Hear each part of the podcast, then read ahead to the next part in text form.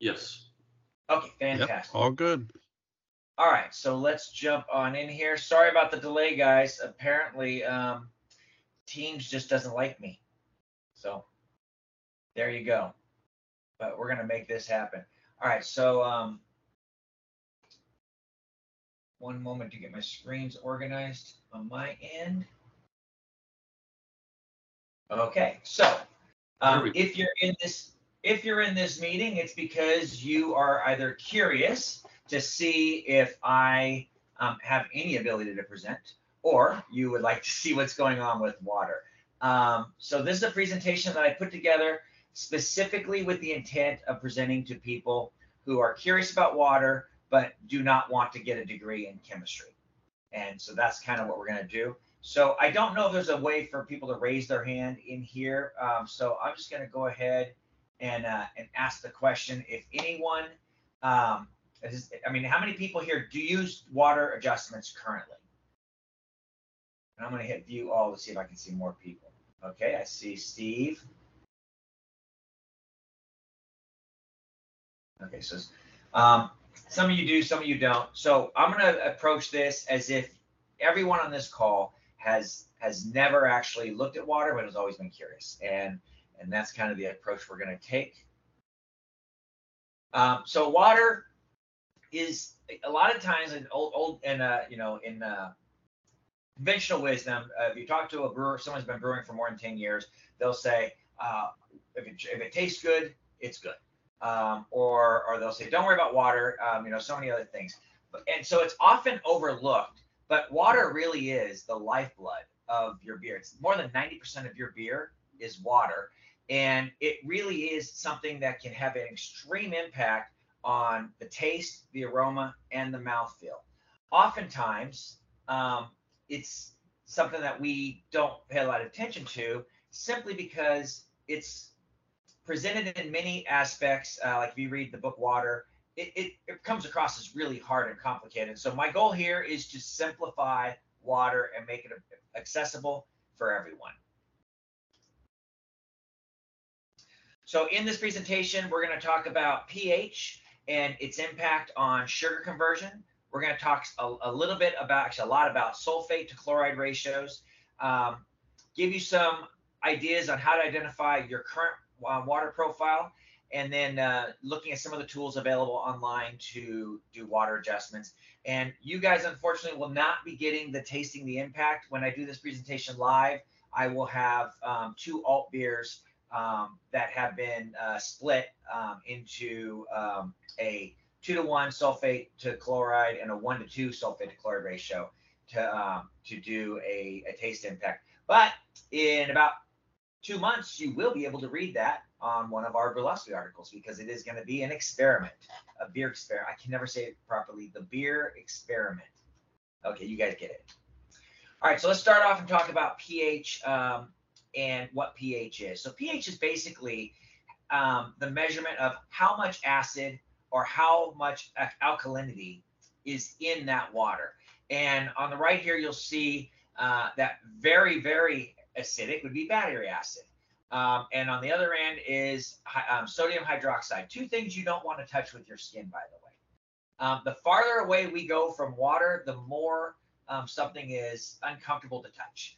Um, and if you look in the three to six range, actually three to three to seven range, that's really where, as brewers, this is where we live. Um, when we are pulling our strike water, we should be looking at somewhere between seven and eight for that pH. Um, your ideal uh, mash, and we'll talk about why it's ideal later, is going to be 5.2 to 5.6.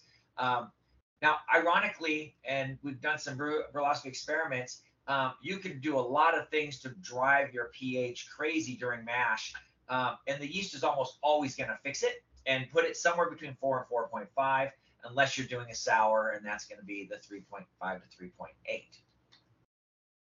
Before we talk about how pH impacts sugar conversion, um, this is just a real quick down and dirty um, look at how starches turn into uh, the sugars that we use. And I'm going to screw these words up, so please don't laugh, especially if you're on my screen right now. Please don't laugh too hard when I try to say some of these words. Um, but you have a starch, and that is basically the uh, the grain in your in your strike water. That's going to create your starch. Um, and then we have enzymes that are going to act on that starch and convert it into uh, sugars. We have the alpha amylase and the beta amylase. Um, and the alpha is really when we are mashing at uh, 153 to 162 range, um, that is going to be our alpha range. Um, and that is what a lot of people will talk about.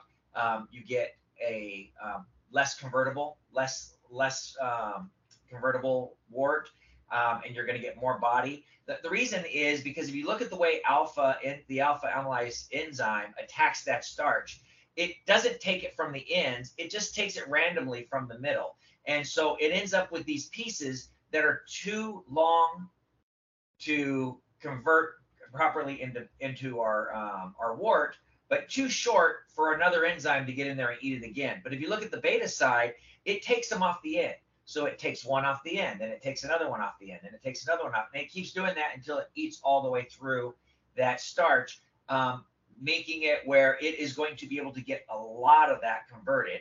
Um, and that's why when you mash it 144 to 153 Fahrenheit, um, you are going to have a much more um, um, attenu- uh, you're gonna have, you're gonna be able to get a lot more alcohol and attenuation out of that uh, out of that wort. So you have these two enzymes. Uh, they both have different pH levels that they love to live in. Um, those enzymes will work outside of these pH range, but your alphas um, are going to work best at 5.3 to 5.7. Your betas are going to work best at 5 to 5.4. That's why when we typically talk about the ideal pH for wort, um, we're looking at that 5.2 to 5.6, which is going to cover both your alpha amylase and your beta amylase. So hopefully that's not that's the most complicated part of the whole thing um, is just understanding the pH and um, and that takes us to our ideal pH.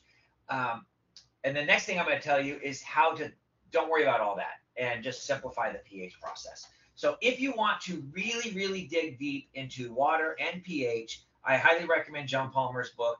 Um, I read this book um, and then I read it again because I didn't understand the first time I read it. And then I watched his um, lecture and then I read it again and uh, it started to make sense to me. But one of the things I learned when I read this book is 90 95% of this book is about pH. And the reason is because if you're a commercial brewer, you have to have your pH right because you have to have an expectation of what conversion you're going to get from that wort every single time. You need consistency because if you're making a beer that's a commercial beer, um, it has to be the same every time. So pH is really important. For us home brewers, it doesn't matter as much. You cannot you can make good beer at the wrong pH, but you're not going to get as efficient um, conversions. So you don't have to understand all the chemistry that goes in because most of the chemistry in this book talks about all the things that that all the levers that get pulled on your pH.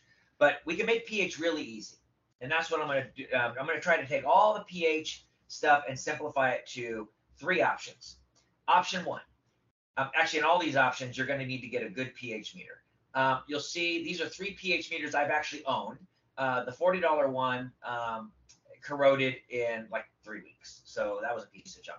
Uh, the one that there's the um, Oakton, Oak, um, that one is good for about eight months, and then the um, even when you keep it in solution, uh, the the probe went bad on me. So I had two of those. Um, I highly recommend the Milwaukee because if the probe goes bad on you, you unplug it and you get a replacement probe. So whatever you use, you do have to have the ability to know what your pH is. Um, you're going to want to calibrate it every single time. Um, and so if you want to make a real simple way to do your pH, just mash in your grain, take a pH reading, and then if your pH is above 5.6, add a little bit of lactic acid, let it mix. If if you're still above 5.6, rinse and repeat. If you are below 5.2, you added too much, make notes, next time don't add that much. That's as complicated as pH has to be. You don't have to understand all the math to get your pH in a place where your enzymes are going to be nice and happy. Um, the second option is you can use um, software Um, there's lots of um, online software tools. Brewfather has one. Brewer's Friend, um, Beersmith, um, Bru'n Water, and Grainfather all have water tools. And in order to do option B, you're going to need to have your water profile inputted into that software, and then it will tell you how much lactic or phosphoric or citrus acid to add to that mash to get to the numbers you expect to be. Um, and there's a third way. Uh, now, this is something that's new on the market. Five Star makes a product that they just released called 5.2. And what this does is you add a couple of teaspoons of this into your mash or into your strike water, and it will put your pH in the 5.2 range. The downside is if you want to do additional water adjustments, um, mineral adjustments to impact the flavor and profile, the 5.2 option doesn't work. But if you simply want to get that that um, pH to 5.2, there's a product that will do that for you. Um, before I go on to the next piece, uh, are there any questions? And just unmute yourself and ask questions uh, if there's any questions about what I've already covered. Would you recommend option C? So from what I do, again, there's a thousand ways to brew and there's none of them are wrong. So I am using water adjustments specifically to impact the sulfate to chloride ratios. And I've done a lot of brewing where I uh, where I've not even had lactic acid, and I just um, let the let the acid be high. You know, when I'm doing my light beers, I was you know having like 5.9, 6.0s, and all it means is when I make that particular beer, I don't get as much sugar conversion. So to me, the pH is a nice thing to have, but the part we're going to go into next with the sulfate to chloride ratios is really where I think the value of water adjustments comes in. Um, but with that said, if you want to have consistency, in order to have consistency across um, light beers, dark beers, and different beers, you have to have happy enzymes, and the happy enzymes are are, are loving that you know 5.2 to 5.6. So I hope I answered your question. I wouldn't do it, but I wouldn't say someone else shouldn't do it. And, and one thing I would add is that um, like the calculations are great, but they're no substitute for a pH meter. So if you're going to obsess about pH, which I really don't, um, I would say like definitely have a good pH meter so you can take those measurements during the mash just so you know if your calculator is there or not, because there are little variations in there that it can't always um, account for, like when your water changes. Exactly. And that's where a good pH meter, um, I recommend that when you are brewing, you should have a, you, you know, you should have a good idea of what your strike water is. You should have a good idea of what your pH is after you add the uh, the grain in. Um, it doesn't really change. Now, I have friends on this call um, who will tell you that you should also be pulling that pH meter out uh, when you're kicking into the fermenter and also when you're kicking into the keg and knowing those pH meters. I personally don't have the skill to pull the levers at those other stages, um, so I just worry about getting a happy a happy wort situation so I get good conversion. Um, and this is going to take us to our next stage, which hey, is one thing I'd add about the uh, yeah I, I, can't talk from personal experience, but the the I mean the pH two that's it's a product that's been out for a long time. Um, and, and online I've read a lot of negative things about it. Like it works for if you if you're starting with a very specific water profile, it works. And I do believe it adds a lot of sodium as well to your to the mash. So I, I don't think it's something I based on what I've read, I, I wouldn't recommend people use it because I think it doesn't actually do what it says it does unless you happen to. It.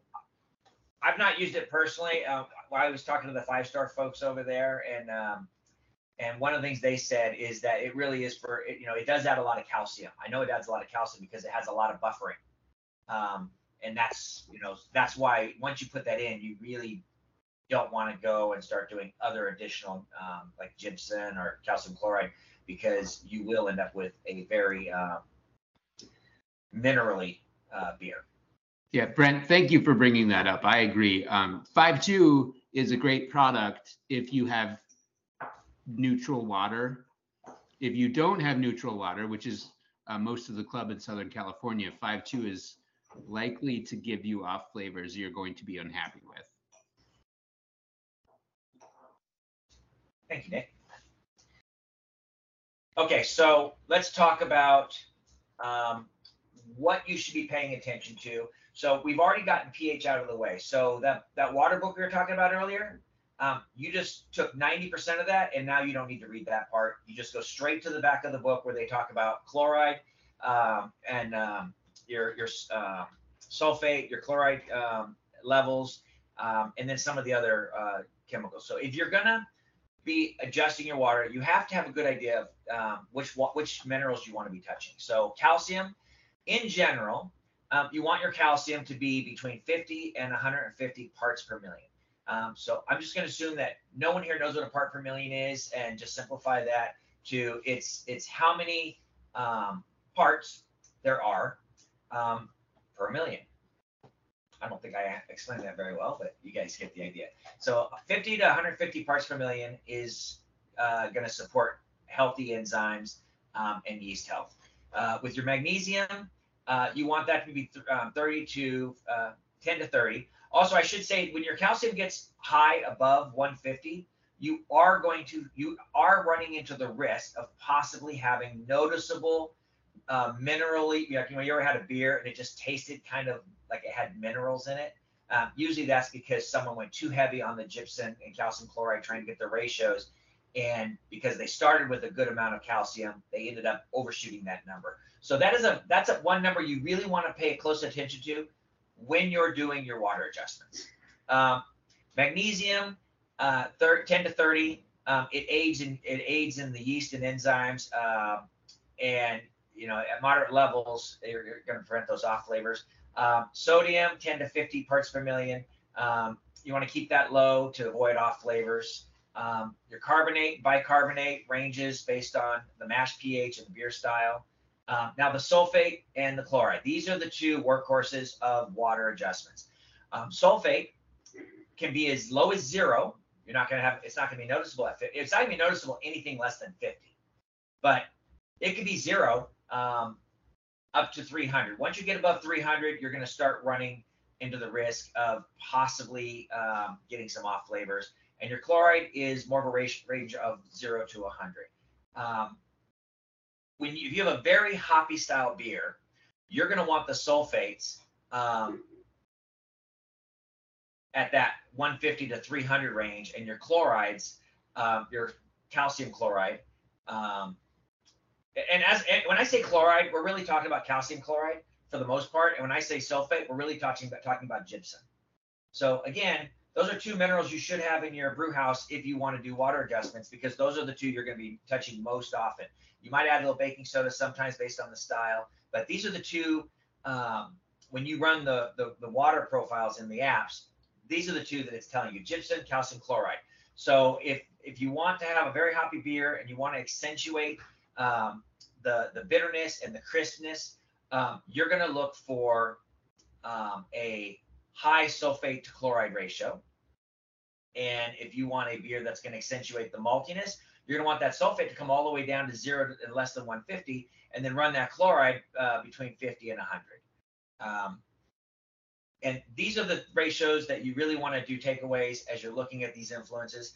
Um, for a hop forward beer, your sulfate to chloride ratio is going to range from a two to one to a four to one. If you have a one to one, that's really going to emphasize a balanced beer where you're not putting emphasis on the sulfate and you're not putting emphasis on the chloride.